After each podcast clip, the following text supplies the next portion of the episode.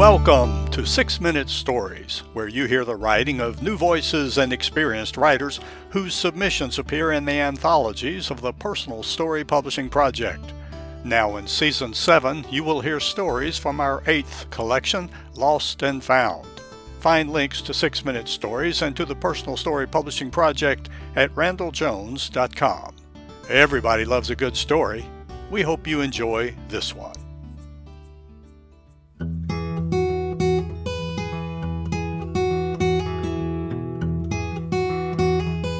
Oh Brother by Stephanie Dean. If my parents were alive today, they would be proud of the man who caused them to lose their lives, their son.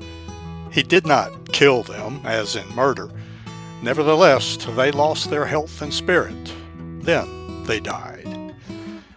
When my brother Robert was born, his plump, rose colored cheeks made you want to take your fingers and pinch them. He was handsome and commanded attention, with his mahogany brown hair and saucer like baby blue eyes like Mama's.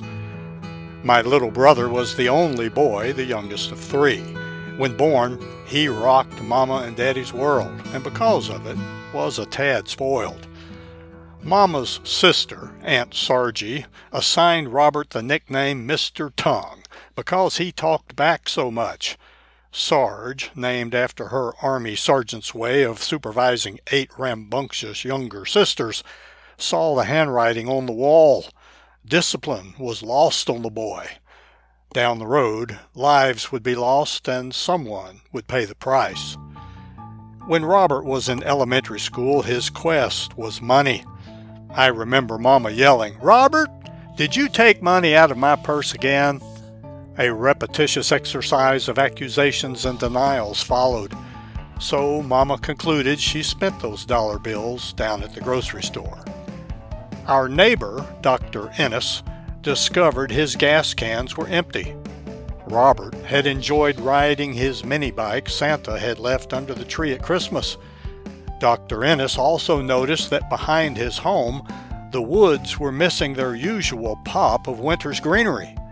Robert had sawed down all the small conifers for a roadside tree stand. A strand of colored lights twinkled at dusk, enticing folks to stop and buy. My brother was not just only handsome, he was enterprising.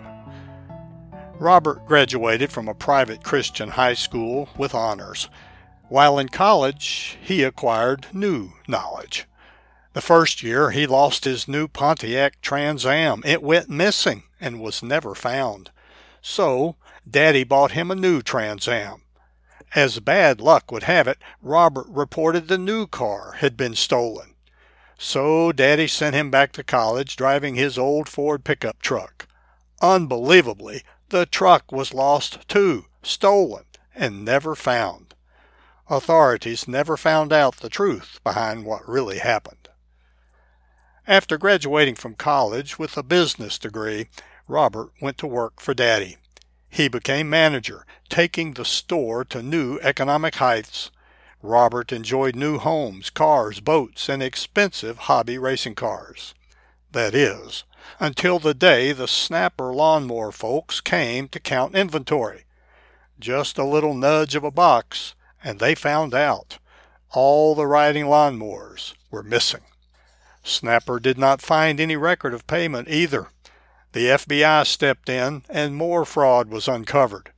Because of it, Daddy lost his store and was forced to file bankruptcy. The newspaper was so insensitive to the family that it featured a lengthy front page article that read, Son bilks family out of millions.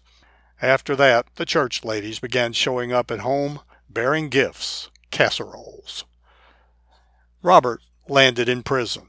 His sentence was one for the entire family, bringing shame and embarrassment, collateral damage.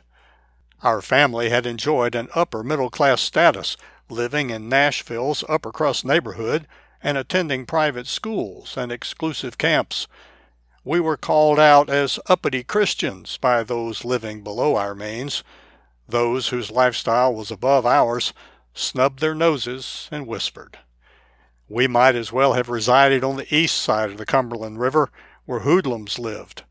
People went missing over there, lost and never found. Fortunately, places change, and so do people. Robert was released from prison, but one prison term was not sufficient to teach him a lesson. Trouble reared its ugly head again, with a vengeance. A life of crime finally caught up with him. Among the frauds, Robert had forged our parents' signatures on a 30 year mortgage. Title insurance helped to salvage our home where Mama and Daddy lived until they died. Redemption came, but at a cost. In the end, my brother found his path, released from dreadful compulsions that prompted deceit. Multiple felony convictions and the death of our parents had diminishing effects. Today, Robert is a different person and has found peace. He has grown into the man he was meant to be. Now married, his wife, children, and extended family have forgiven him. He is an adored grandpa to several grandchildren. My brother gained respect from his community and received acceptance and redemption through church. Amid the crises, I once asked my cousin if I should continue a relationship with my brother. He asked, If you were lost, blind, and could not see, would you want someone to walk with you? Over time, I found in our family the calm and peacefulness we had lost in that storm, and the brother I had once lost, I found. Copyright 2023, Stephanie Dean. Stephanie Dean has been sharing her passion for cooking with readers of local newspapers for several years. She has written more than 60 spirited food articles for her food column, Bless Your Spoon. Happily settled on a horse farm in Mocksville, North Carolina, Stephanie enjoys simple country living. On any given day, one might find her brushing oil across a canvas or hear her plucking the strings of a fiddle. Stephanie believes that whether creating music or good food or dabbling in vibrant paints and flavorful cake icings, the meditative practices are to be savored.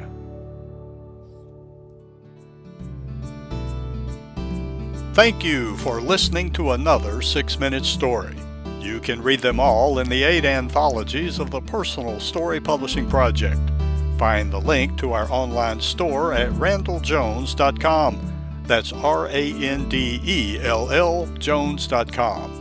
There you can learn about submitting your own story for consideration for our next personal story publishing project. And remember, everybody loves a good story.